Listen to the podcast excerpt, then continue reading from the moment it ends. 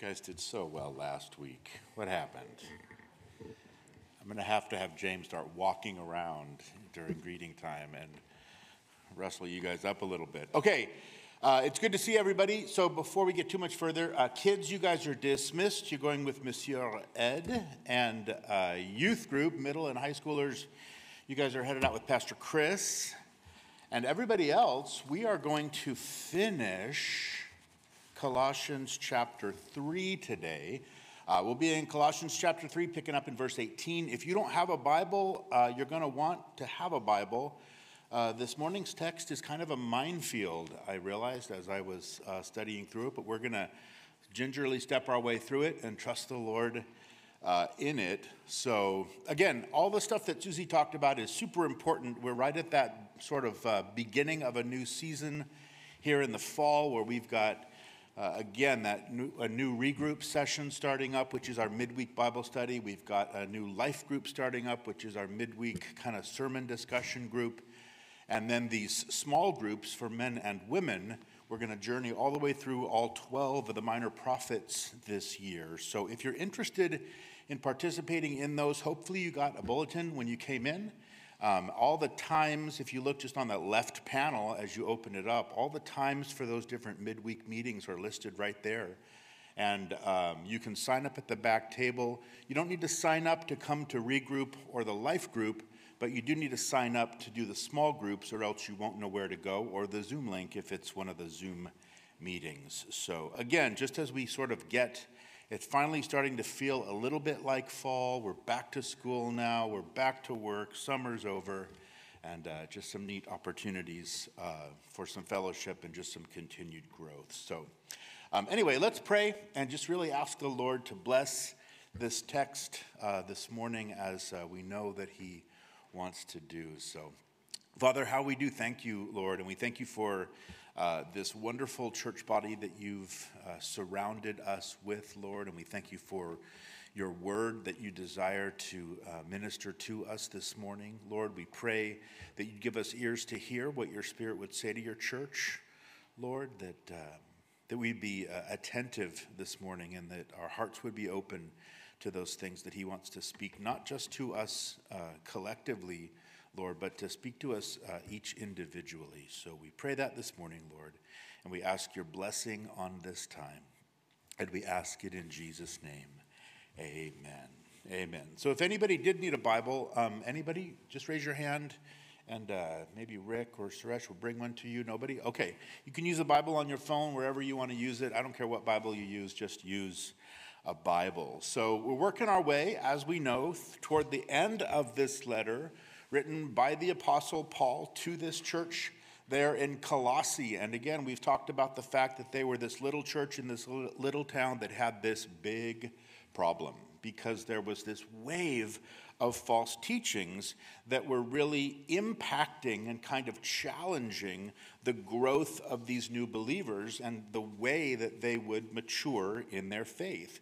And in this section here now in chapter 3, Paul is really focused in on how our faith should be lived out in our lives, right? How all of that wonderful doctrinal truth that we saw in chapters one and two is now sort of fleshed out in chapters three and four. First of all, the way that it's lived out in an individual basis. Remember the putting off and then the, the putting on of that new man, the new nature in our behavior as a people of God and you know inhabited by the spirit of God. And then we looked at how those very same traits in a collective sense, right? We talked about the distinctives that should mark the community of God. That those same traits lead to what, you know, as people look into the church, they should see what we called, a, uh, you know, a colony of heaven in a kingdom, or we could say in a culture of death. That remember that we should be a peace governed, scripture inhabited, worship instructed, Jesus in Jesus focused, and a thankful hearted community of people. Right? We should be something that is so altogether different from what people see in the world that they look into the church and they say, wow, something's really must be going on there. And so now, as Paul continues, kind of pressing on in our text today, what we're going to see him do is sort of focus back down in a sense. He's going to kind of narrow the lens or narrow the focus or whatever you do with a lens uh, to what, what it looks like, not just as we live these things out in the context of the church, but the, really the way that we live them out each and every day in our homes, right? And in our families and then finally in our workplaces. And you talk about intensely practical. You talk about, you know, the rubber really meeting with the road. Well, this is it. Because all of that beautiful atmosphere, all of those wonderful attitudes that should be so evident amongst us as God's people, right? But not just as we gather together here on Sunday mornings. We all look pretty good, don't we, from about 10 to noon on Sunday, right? But we're not supposed to just sort of put these qualities on and these kind of godly attitudes and behaviors. We don't just put them on when we get together as a church, but these are the very things that we're to be living out, that very same faith in every sphere of every relationship in our lives each and every day. Because that, we could say, is a faith that works. And that's how we really put our faith to work, right? If our faith is a faith that really works, then what we're going to see Paul say here is the very first place that our Christian faith should go to work is in the home. And in the very most primary of all of those relationships, which is, of course, the marriage relationship. So Paul begins with a, a, fairly strong word of exhortation to the husbands and to the wives, right? Putting your faith to work in our marriages. So look at starting off in verse 18 of Colossians chapter 3, Paul writes, he says, Wives, submit to your own husbands as is fitting in the Lord. And husbands, love your wives and do not be bitter toward them. You didn't think I was just going to read one of those verses without reading the other one, right? I mean, I'm dumb, but I'm not that dumb, right? But really, I read through them together because they're designed to go together. There's a beautiful sense of a balance between them. There is a God ordained, divinely designed, spirit inspired sense of balance between those two verses. And what's so very interesting as we look at all of what the Bible says about marriage, what we find is that this is really it in its essence, right? These two verses, in their substance, are sort of the sum total teaching on marriage in the Bible. It's not like, okay, everybody turn this morning to the book of first marriage, right? And then there's some 187 page long, sort of complicated thing, and we're wading our way through it and we're trying to understand, well, what's my place in this relationship? And okay, here's these 10 steps now to have a successful marriage. But what we see instead is it's just one command per person in the marriage one command to the wife and one command to the husband. And each of these commands, we need to remember, is made by the one who created both the woman and the man, right? He knows exactly how he's made us. And so he's boiled it all down to these two foundational commands. These are the two commands that you cannot violate within that relationship without creating all kinds of tremendous problems for the relationship. No doubt, there is all kinds of things that can be said about Christian marriage. There's so much that we could talk about in terms of good communication and mutual admiration and all these kinds of things, and they're all very important for a healthy marriage. But what I think that the Apostle Paul and the Holy Spirit, of course, does here is he just puts down these kind of two piers right? These are what really constitute the very foundation in their essence. And he says, do not violate these two things. Because what happens is no matter what you do or what you, what you might try to add to make up for a lack of obedience in these two areas, it will never be enough to, to repair the damage or, or to, to, to really be successful outside of doing these things. And so he says to the woman, he says, Wives, submit to your own husbands as is fitting in the Lord. So the husband is called to be the authority within the marriage. Now, here's what that doesn't mean. It doesn't mean he's more valuable than the wife. It certainly doesn't mean he's more capable or that he's more intelligent or that he's somehow more connected to God or that he's more spiritual than the wife. All that it means is that God has in his order, he has chosen for the man to be the head in terms of authority within that household. And we need to trust, though we may not understand why, we need to trust that since it was God who established this order, that it's good. Although we have certainly seen, unfortunately, we've seen so many examples of how this good thing has been marred by the sin of individuals. And of course, the word submit is where things start to get challenging, right? And yet, the ancient Greek word that's used here for submit is just a word that was borrowed basically from the military. And all it means is to be under in rank. Right? So you've got generals and colonels and majors and captains and sergeants and privates. And did I get that right, Sally? The order? That's right? Good enough. Right? And all of those things do is just denote different responsibilities, different priorities, different duties. For example, we know that as a person, a private can certainly be smarter and more talented and just inherently a better person than the general is, and yet that private is still under rank to that general.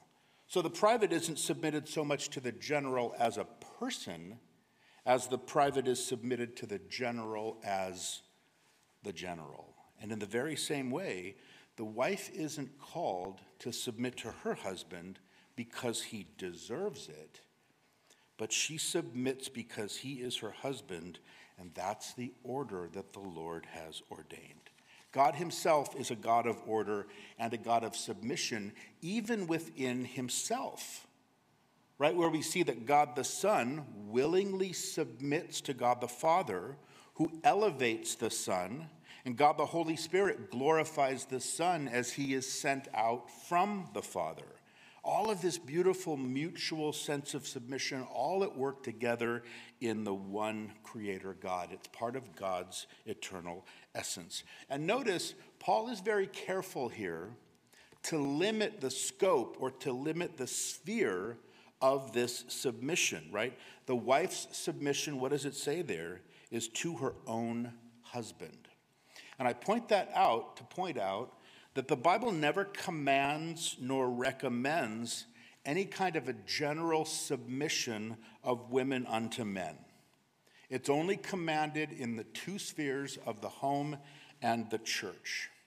And unfortunately, it's in our secular culture that idea of submit in the context of a marriage, that's where people really start to rail. Because what it does is it conjures up in people's imaginations some kind of poor downtrodden woman who's the victim of her husband's every whim, and she's unable to be herself. She's unable to think for herself. She's unable to make any kind of contributions to the relationship. Have you met my wife? Right?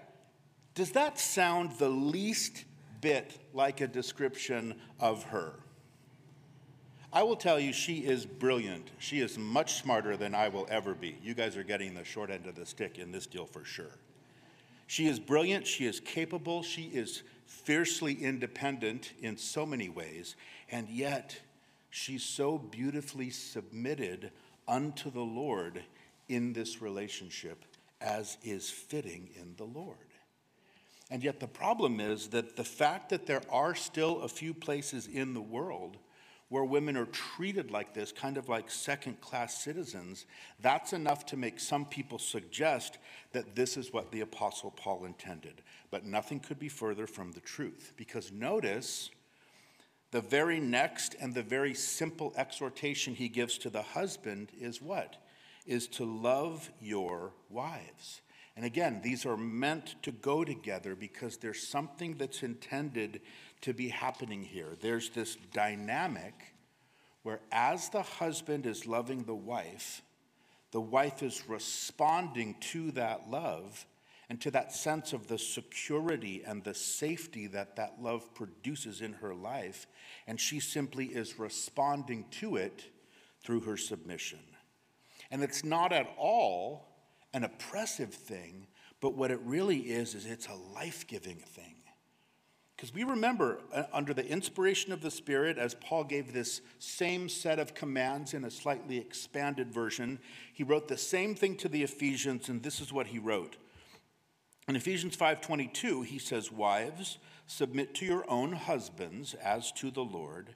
then he goes on in verse 25 to say, "Husbands, love your wives just as Christ also loved the church and gave himself for her."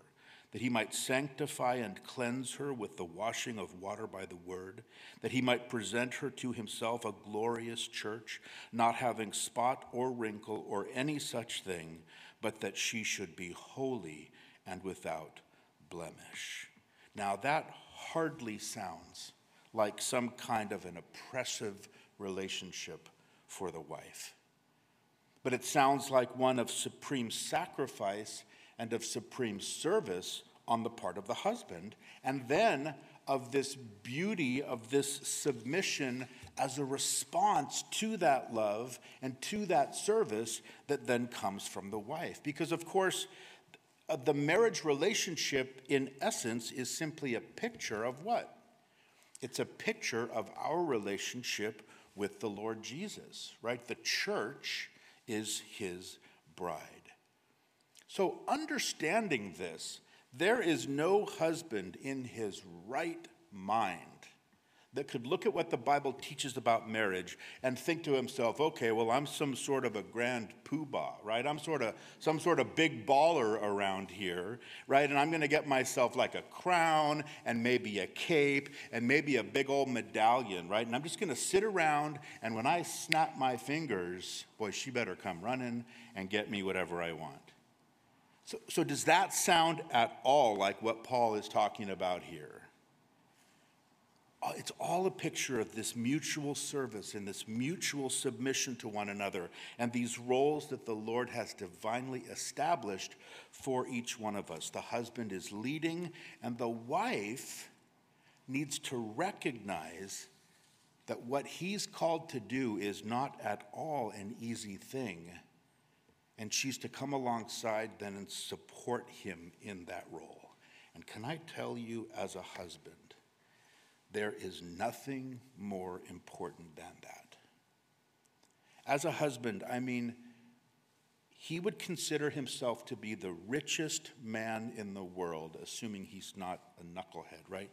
But, but a man who looks and says, Here's this woman, right, that God has given me, who will stick with me and support me even through all of my bad decisions, right? Think Sarah and Abraham, kind of bad decisions, right? But here in the midst of this desire that I have to try to hear from the Lord and my responsibility that I have to try to lead this family, here she is. And when a husband feels like that in the course of his life, as we sit and we look and we say, you know what? I know that everything that I own could come and go three or four times. And yet I know that at the end of my life, unless death do us part. But I know that this woman will still be there by my side, and he will consider himself a tremendously rich person. And of course, God knows that there's this need within men to be supported in that role. And so he's called the wife to fill that need. And likewise, the God who created her, he knows how he's made the woman, and he knows that she so highly values, you know, as much as the husband desires to have support from his wife, the woman highly values that love that comes from her husband because, as we said before, it translates into a sense of safety and of security, not to mention her value and her worth. And of course, that word for love that Paul uses, anybody want to take a wild guess at what it might be? You guessed it, it's agape love. It is that selfless, supernatural, sacrificial, unconditional, relational, relentless kind of Holy Spirit supplied kind of love. It's the same love that God Himself has for each of us.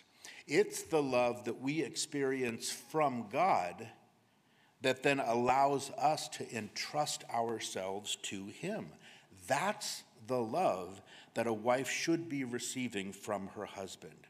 And that's the love then that enables her to submit herself and her well being to his care and his authority because she knows from her experience, just like we know in our experience with God, she knows that that love is always going to produce the very best for her. And guys, can I just tell you this, men? This goes so far beyond just telling our wives that we love her. Although I will say that is absolutely a part of this arrangement, and it is a wonderful and an important way that we feed and we nurture our wives continuously. I don't think they're watching this morning, so I'm probably safe to tell this, but my own dear father, right, a brilliant man, right, an aerospace engineer by profession. I think he literally was some kind of a rocket scientist. So much so, we never really understood what it was he did. All we knew is that it had something to do with NASA and something to do with space, right? But this brilliant man, who I'll also say has now been married for nearly 60 years, right? But this brilliant man, he's a man, okay? And he actually, as my mother tells the story, he actually once, early on in their marriage, he said to her out loud, he said, Carol, I told you that I loved you when we got married, and if anything changes, I will let you know. I'm pretty sure he only said that once.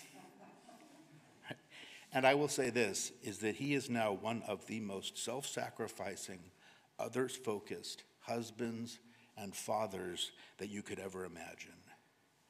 But, guys, it is a very wise husband when we come to understand not only do our wives need that continuous assurance of our love through our words, but more so as we live our lives like Jesus did, demonstrating that real agape love for her as we lay down our lives for her at every turn in every way. Isn't it interesting, and it certainly isn't a coincidence, it's not a mistake, that these two commands that the Lord has given to us as husbands and wives, they are the very things which fulfill what are really the deepest needs in each of us, right? For the wife to be loved and for the husband to be respected. There's actually a great book on Christian marriage by that same name right? It's called love and respect. So, what we have in all of this is that when these two commands are actually obeyed, you start to see the things just kind of snowball, right, in a good way, right? Because the man feels like, you know what, this woman is with me and she's committed to me for the rest of my life. And then that, that sense of love for her, the way that Christ loved the church, just starts to bloom and blossom. And then she starts to feel, you know what? He really does love me the way that Christ loves the church. And then both of them become so very secure in that marriage. And then that marriage just starts to get better and better and better on the basis of that dynamic. And I will say this, and then I promise we're going to move on. There have been already too many times in the course of the years that I've been a pastor when a couple will come in and they are at the end of their rope as it relates to their marriage. And so often you get the sense that they've come in, of course, after this thing has been smoldering and has been simmering, and the pressure has been building, sometimes for five or 10 or even 20 years. But they come in and they're going to give you at least an hour to fix it, right? Otherwise, they're just going to call it quits. And yet, what happens is that as they come in and you listen to all of the symptoms and you listen to all of the circumstances and the things that are happening in the relationship, the more that you listen to the details, the more you realize that neither one of those two people have really obeyed that one single command that's been given to them directly by the Lord. He's not loving her the way that Christ loved the church and she's not supporting him the way he needs to be supported. And the difficulty in these kinds of situations, as these couples come, right, considering divorce, because it certainly sounds like the only solution at this point, but is to try to help that couple understand that if you go ahead and divorce one another in this situation, then you have not obeyed that one single command that God gave you, and you will spend the rest of your life knowing that God never really had a chance to make this marriage be successful. God knows exactly what He is doing, and we simply need to give Him the opportunity to do it. So, start to submit to your husband and support him in his role and then you love your wife the way that Jesus Christ loves his church. And then just watch the way that this thing could start to take off. And I, have heard them all. What if I start to submit to him first and he still won't love me the way that I need to be loved? Well, keep supporting him. And then keep supporting him some more. And then he says, Well, what if I love her first and she doesn't end up submitting to me? And we say, Well, keep loving her and then keep loving her some more. Did Jesus stop loving us when we refused to submit to him? Of course not. He kept loving us. The Bible says it's the goodness of God that leads us to repentance. Nobody ever wants to be first. But again, I have a hard word here for the guys. Guys, Jesus is always the initiator in our relationship with Him. And we are called as men to be the initiators in our relationships with our wives, to love them first the way that Jesus loves us. And as we're doing that, Paul needs to add this. Look what he adds at the end of that same verse. He says, Husbands, love your wives and do not be bitter toward them. So apparently, this is enough of a tendency of husbands towards wives that Paul has to call it out here to be bitter toward them. And honestly, again, it can happen both ways, can't it? Where there develops this little bit of bitterness between both people. And what so often happens is that a husband will get frustrated with his wife because she doesn't think like a man. Right? She's probably more emotional because she was designed to be that way. She was designed differently than you are. And men, we think, you know, well, I'd like to have a woman, but I'd like her just to be more like a man. Well, no, you wouldn't. Because if she were, then she wouldn't be wired to put up with you and to bear with you. And while we're here, right, to be fair, Sometimes a wife is so upset with the fact that her husband, well, he isn't this and he isn't that. And you sit down and you sit and listen to what she says she wants her husband to be, and she's describing another woman. What she needs is a good girlfriend, and she would hate her husband if he became that for her. And, and I do realize I'm speaking sort of half tongue in cheek here and in huge generalities, and that both husbands and wives can absolutely grow in all of these areas. But my point is that sometimes we think we want what we want because it's just in our comfort zone, and that leads to this bitterness toward the other person. You know, oh, he's just such a man, or oh, she's just always acting like a woman. But we think this way because we're not embracing the fact that God designed us to be different so that we would complement, right, or complete one another.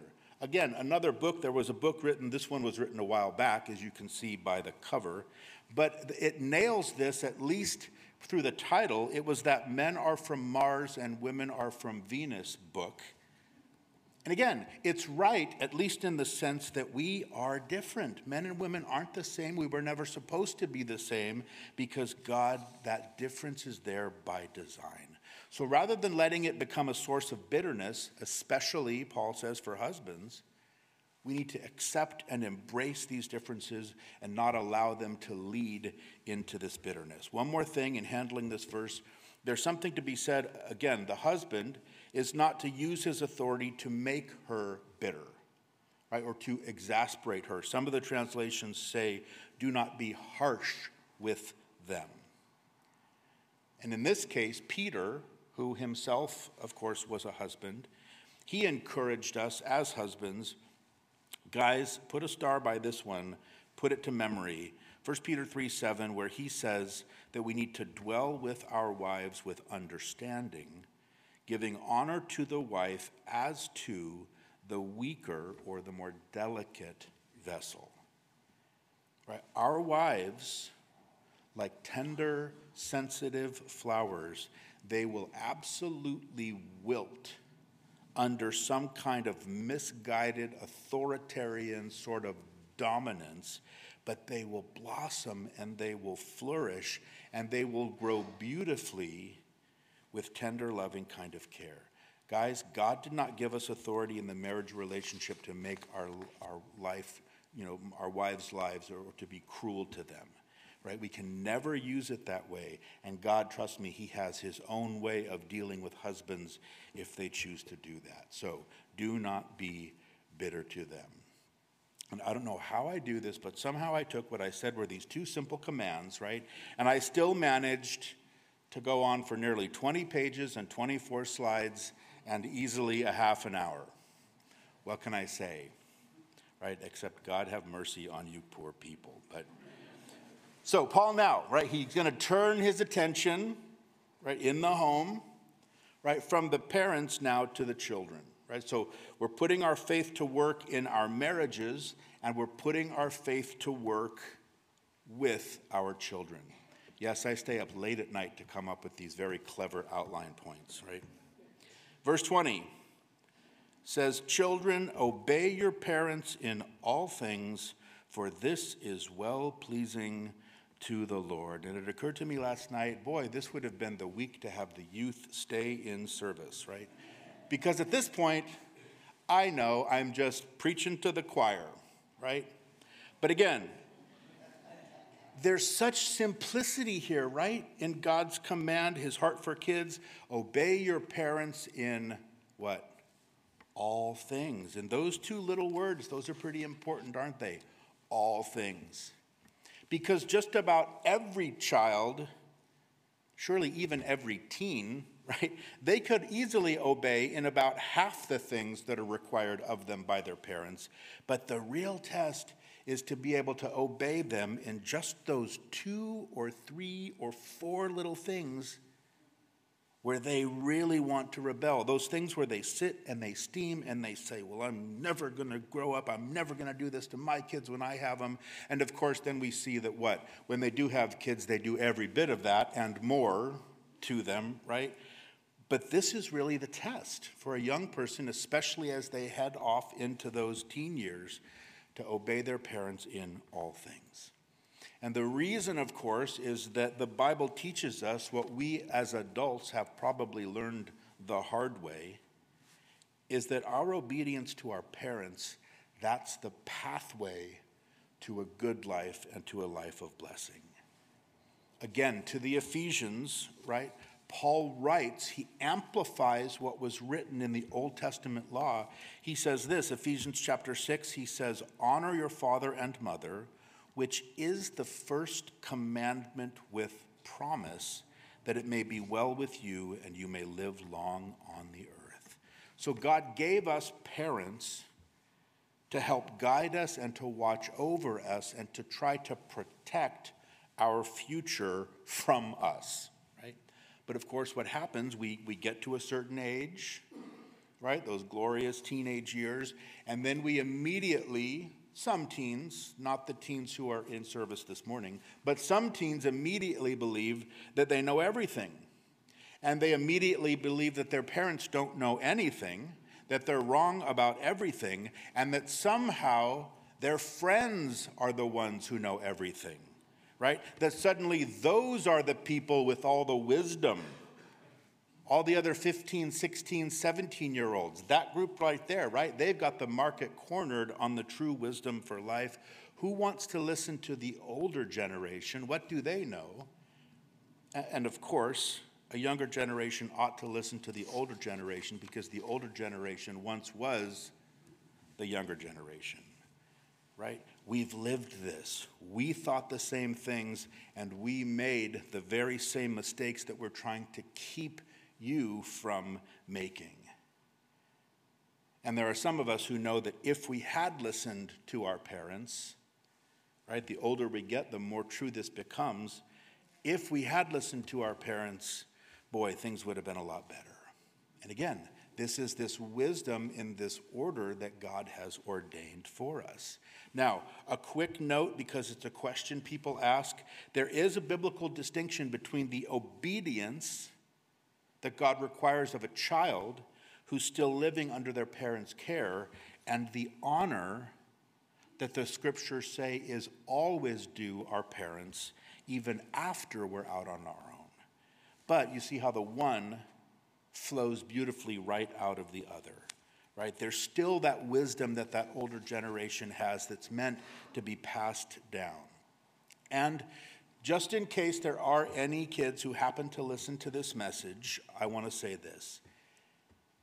You only get one shot at being a child. And trust me, there is something so wonderful if you're able to look back, right, at the end of that childhood season as you're moving off into adult life to be able to look back and to say, you know what? I was a blessing to my parents. I was a blessing to my family, and you never get a chance to relive those years. You only have one shot at it. And the way to do it, Paul says, this is the way that's pleasing to the Lord. The Lord just likes it, it delights him. Just like he likes the godly home that all of this creates, right? So Paul's just kind of working through, he's laying out all of these basic things. And as you start to put all of these things together in the home, now we're starting to see that you've got something that's really pretty good and it's really very unique. You've got this agape love of the husband, you've got this loving support of the wife, you've got this godly authority of the parents, you've got this blessed obedience of the children, and you start to see all of these different spheres where our faith really is working. And yet, with this, now Paul is forced to add again. Look at verse 21. It's one more important word of warning and exhortation. And once again, it comes, men, it comes to us. Verse 21 says, Fathers, do not provoke your children lest they become discouraged. So, as a parent, we need to be very careful to use that God given authority always to build our kids up and never to tear them down. And he's talking here to the fathers and the husbands, but what he's saying absolutely also applies to the mothers. But he says it specifically to the fathers because he knows that we're usually the ones who are prone to fail in this area. Here, the fathers, right, with this ultimate responsibility as the head of the household, there's always a very real risk of using and ultimately abusing that God given authority as we deal with our kids. And it produces a real sense of discouragement in them. And it produces this discouragement in them when we demand something of them that's impossible for them to produce. When we put on them these unreal expectations of this perfect obedience or some kind of superior performance, and we're constantly riding them and we're constantly pushing them, or we're making them feel like they're just not living up to whatever this standard is that we've set for them. And Paul says, Fathers, don't do that. Don't provoke them because you will break them. He says it will discourage them, and as we know, sometimes to the point of just giving up. They get discouraged and their heart just sinks, and they just say, you know what? This guy can just never be pleased, no matter what I do. No matter what I do, it's never going to be enough for him. There's no future in this relationship. There's no hope here. And you know, young people too often, they give up completely on the faith because they just felt that there was absolutely no way to please their parent, and particularly their fathers. Because, guys, as their earthly fathers, we are to them a living picture of their heavenly Father. How's that for a responsibility check? And so we think about the dangers of this possibility of this discouragement, and we think, okay, well, what's the opposite? Well, of course, it's the great blessings that come from encouragement, right? These long term blessings that that provides. And it's so very powerful. You know, here we are trying to form the character of a young person, not just conform their behavior right? And we need to realize that that young person isn't going to be a young person forever. They're going to be 25 years old, and then they're going to be 35, and then they're going to be 55, and so on. And I'm not going to be here to correct them and to keep their behavior in line. But what I can do is I can build in to their character. And that they're going to be fashioned not just by the way that we train them, but even more by the way that we build into them by encouraging them and the ways that we respond to them, just like the Lord responds to us. And I so often think of that, that great, it's a very probing passage in Psalm 103. It says that as a father has compassion on his children, so the Lord has compassion on those who fear him for he knows how we are formed. He remembers that we are dust. And what that psalm reminds us is that God knows and He sees our weaknesses and He sees our frailty and He bears with it lovingly and patiently because, in a sense, He expects our failure. He knows that we were formed right out of dust. We're prone to failure, and I think, man, that is so glad. I'm so glad God looks at me that way. But again, it's a vivid picture of what we're to be like as fathers and mothers to our children. And so, again, we've got Paul, right? He's talked about this wonderful life in the community of God as the people of God are gathered together. He's told us, remember last time, about the peace of God and the word of God dwelling richly in us and about not serving ourselves, but serving the Lord and serving one another. And now he's taking all of that, those beautiful same qualities that we see, and he says we're to bring those into the Christian life where it really matters most which is in our homes with our families, right? With the wife and the husband and the children and all of us collectively, nurturing those very same kind of qualities there in that home environment. And again, we mentioned before, many a person has left the faith because of what they observed or what they experienced in a so called Christian home. Do not be that parent that stumbles your children because you say one thing at church or you say one thing when Christians are around, but then you live an entirely different negative life in the presence of your home. Do not be that person. You do not want to be that person. The person that we want to be is that person that, you know, God wants these relationships, He wants these to be a context in which He can shine forth. He wants our homes and our marriages and the way that we parent our children really to bring glory to Him. And He wants to bless us through those things and to bless all of the successive generations in our family. So, Paul's now going to move into the very final section of this section, right from putting our faith at work in our, in our marriages and with our children. He's going to show us yet one more sphere where we can put our faith to work, and that's at work, right, in our workplaces. Verse 22 starts out, it says, Bondservants, some of your translations may say slaves, obey in all things your masters according to the flesh.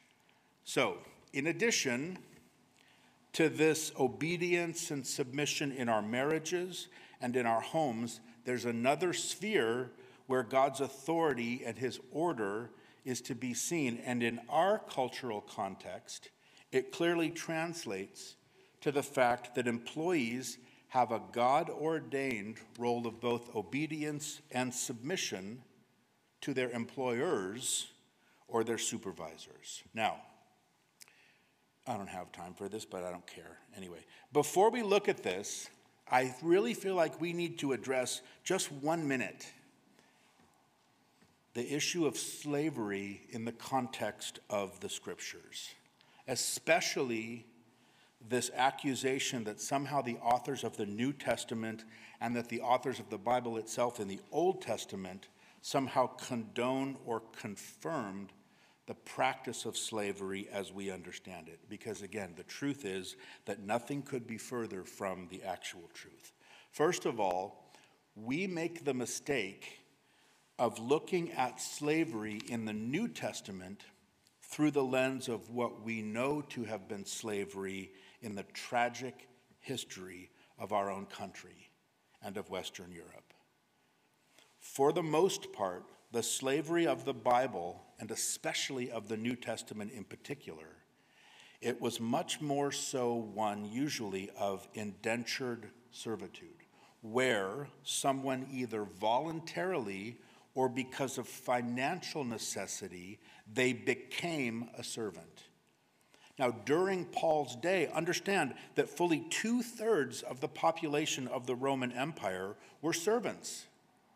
They were servants who served in all kinds of different roles, from agriculture to education to mining to, to household work, in the very same way that the majority of the population in our culture today serves and works in all of these same industries plus them, right?